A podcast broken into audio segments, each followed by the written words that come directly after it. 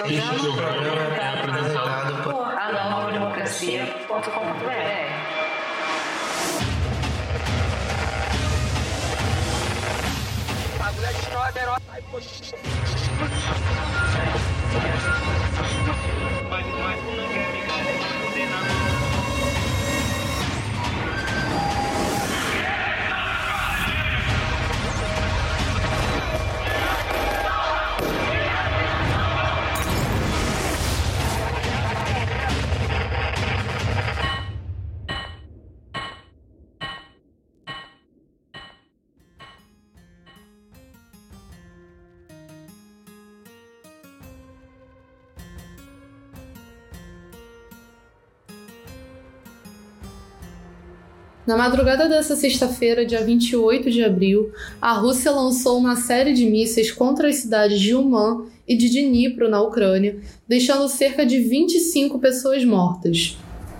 Esse é o segundo ataque mais letal da, da, da Rússia em menos de dois meses. E tal ataque ocorre em meio a uma posição defensiva que a Rússia tem de tomar diante da guerra de agressão imperialista injusta que ela mesma iniciou contra o povo ucraniano. Estima-se que o número de civis ucranianos mortos e atingidos é, pela Rússia desde o início da guerra já escala uh, os marcos de 9 mil pessoas mortas. E também o número de soldados é, ucranianos mortos já atinge os marcos de 100 mil. Nessa sexta-feira, também, dia 28 de abril, o Putin assinou um decreto no qual permite a deportação e extradição de pessoas que não aceitarem a imposição da cidadania russa nas cidades de Donetsk, Luhansk, Kherson e Zaporizhia, que ficam na região de Donbass.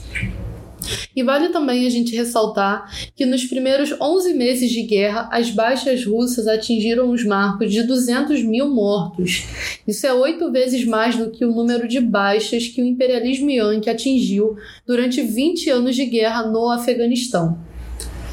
A Rússia, ela iniciou essa guerra é, atroz contra a nação ucraniana com duas justificativas. E a primeira ainda que cite um fenômeno importante e que não é, é, a verdadeira intenção da Rússia, é o processo de nazificação da Ucrânia, é o crescimento de forças neonazistas em território ucraniano. E a segunda é sobre a ameaça militar que se instala nas suas fronteiras.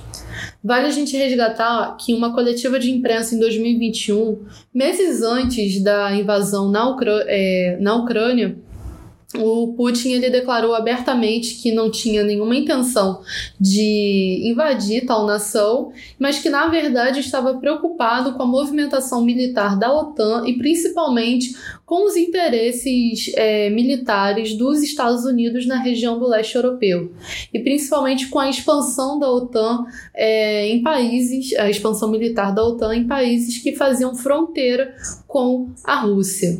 Lembramos recentemente que a Finlândia ela se integrou à OTAN e isso atiçou e, e fez com que a Rússia bravejasse diversas ameaças contra a OTAN. Mas aí a gente se questiona: quais são os verdadeiros interesses da Rússia com essa guerra? Bom, no plano militar é conquistar a região de Donbass, que cria, na verdade, ali um colchão de amortecimento entre a zona de, as zonas de influência da OTAN, que seria a Ucrânia, é, e também o território russo, ou seja, cria ali uma zona confortável para a Rússia não ter a OTAN muito próxima de seu, da, da sua fronteira oficial e também impedir com isso o avanço da implementação dos escudos antimísseis, principalmente nas regiões próximas ali da Lituânia e da Polônia. Na economia, é, tomar Donbass significa enfraquecer consideravelmente a economia e a nação ucraniana, o que torna esse povo cada vez mais dependente dos planos econômicos da Rússia. Na política, isso significa estabelecer frente às potências imperialistas da Europa, da OTAN, enfim, também dos Estados Unidos, é, um limite político para que a OTAN não integre cada vez mais países que façam fronteiras com a Rússia.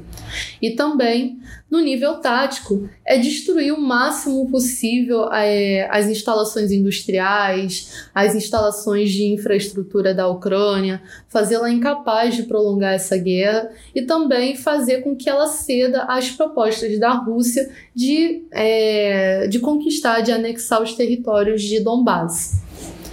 E aí cabe a gente se questionar também quais são os interesses dos Estados Unidos com essa guerra, uma vez que é os Estados Unidos que mais cedeu militarmente esforços de, de não de homens, né, mas de armamentos, de munição, de,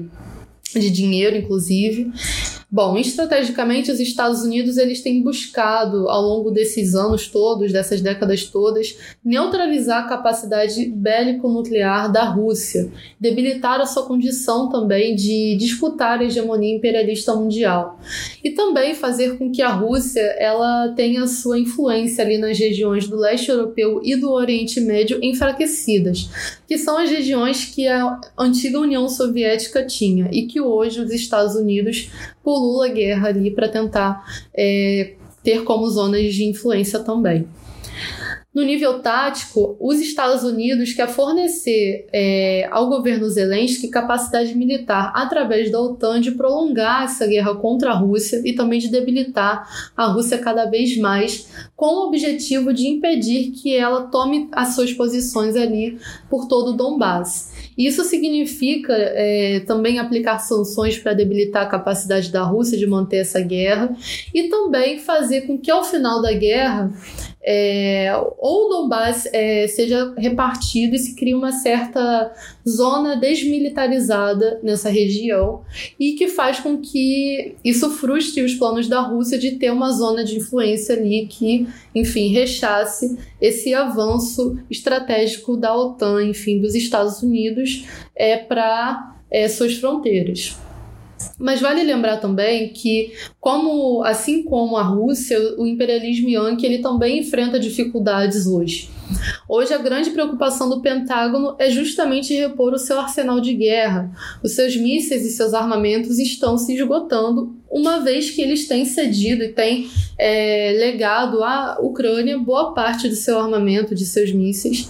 e que, segundo estimativas, levariam mais de uma década para repor somente o estoque dos mísseis Stinger e cinco anos para repor o seu estoque de mísseis Javelin, que, dentro do ritmo de produção industrial bélica dos Estados Unidos, isso não daria conta de repor imediatamente, o que na verdade é, é, se torna uma grande preocupação para os Estados Unidos, uma vez que essa deterioração do arsenal de guerra dos Yankees é, significa, na verdade, a possibilidade deles se encontrarem num conflito surpresa é, ali no, na região do Pacífico. A gente tem visto é, recentemente as movimentações ali no, é, no é, em Taiwan, que é uma zona de influência dos Estados Unidos muito próxima da China, e toda essa movimentação da guerra na Ucrânia pode fazer pulular também novos conflitos em outras partes do globo. E vale a gente também lembrar que os Estados Unidos têm uma dívida que ultrapassa os 26 trilhões de dólares. E o Biden propôs um aumento de 51% no orçamento militar para comprar mísseis e mais munições e mais armamentos para a Força Aérea Yankee. E aí a gente se questiona: qual é, quais são os possíveis desfechos para essa guerra? É, bom, muita gente fala de uma possível guerra mundial, e, e sim, existe uma possibilidade é, de se escalar uma guerra mundial, mas ela não é a tendência principal. Vejamos o porquê. É, existe a possibilidade de se utilizar de armas nucleares táticas, uma vez que a Rússia se veja numa situação sem saída, ela se veja ali encurralada, é, numa situação de desespero. Caso ela não consiga lograr o, o seu tão querido acordo, é, que é anexar essas regiões de Donbass, que são estratégicas para a Rússia, ela poderia ali se debater enfim, é, se utilizar desse armamento nuclear mas isso significa escalar essa guerra a um nível muito perigoso. Isso significaria também escalar essa guerra a um nível de guerra mundial, que não é o que a Rússia quer em primeiro lugar, porque ela já está numa situação fragilizada e ela se fragilizaria cada vez mais por ser uma guerra injusta, e também não é o que os Yankees querem, porque os Yankees já estão fragilizados militarmente e economicamente de todas as guerras que eles passaram nos últimos, nas últimas décadas. É, ou seja, é, não é uma situação favorável para ambos os lados, e num, numa eventual guerra desse tipo, sem neutralizar a capacidade bélica da Rússia, os Estados Unidos também se encontrariam encurralados numa situação que poderia perder, por exemplo, a sua hegemonia é, mundial.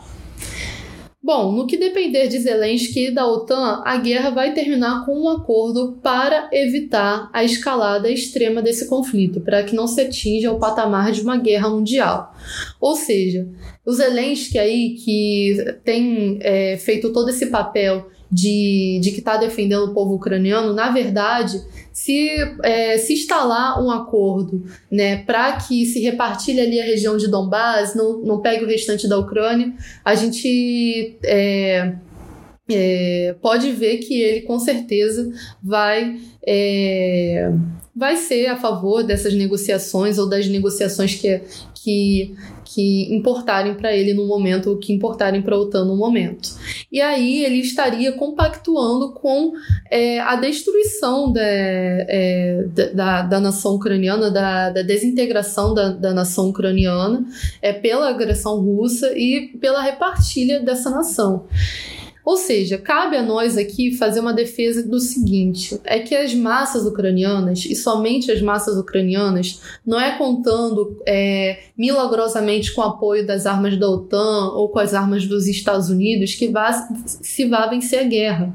É com os esforços do povo ucraniano, é com é, o destemor desse povo que tem lutado desde o primeiro dia de guerra com vários tipos de armas, com vários tipos de táticas. É somente com as massas massas populares da Ucrânia organizadas e sem interesse nenhum em repartir o seu território nacional é que essa guerra vai ser vencida pelo lado da Ucrânia, é, de manter ali a sua integridade territorial, derrotar os planos imperialistas da Rússia, mas também com a subjugação que poderá ser imposta pelos Estados Unidos. E também cabe a nós, os democratas é, verdadeiros, também os revolucionários do, do mundo inteiro, ter uma só posição, que é rechaçar contundentemente essa guerra de agressão da Rússia contra a Ucrânia, porque não é, é uma guerra justa o que tem sido colocado contra o povo ucraniano. A gente tem que defender a integridade territorial da nação ucraniana, ser contra essa invasão russa, que na verdade só visa manter a Rússia no seu patamar de nação de superpotência atômica imperialista, e denunciar também e desmascarar o governo do palhaço Zelensky e também do imperialismo yankee como partidários da divisão desse país. Nós temos que estar do lado daqueles que têm lutado bravamente pela integridade do, é, da nação e do povo ucraniano, rechaçando completamente né, a sua repartilha, a sua divisão pelos anseios imperialistas.